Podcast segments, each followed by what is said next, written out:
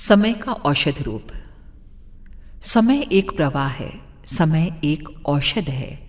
बड़े बड़े घाव समय की गति से भर जाते हैं, समय निरंतर बदलता जाता है, सदा एक सा नहीं रहता।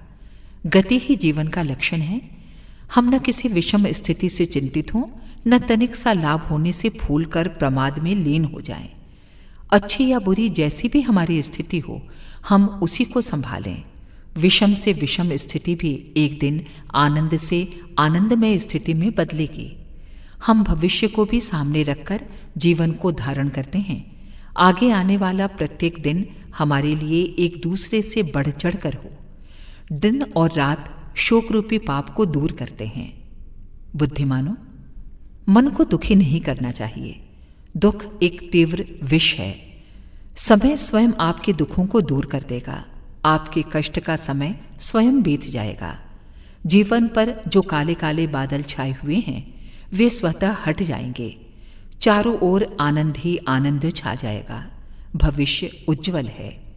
हे मानव, दीनता को मत अपना। तेरे भीतर जो धैर्य नामक गुण है, उसे धारण कर, स्मरण रखो। दुख के बाद सुख आया ही करता है। सुख हो या दुख, प्रिय हो या अप्रिय, जब जब आए, तब तब अपराजित हृदय से उसको भोगो।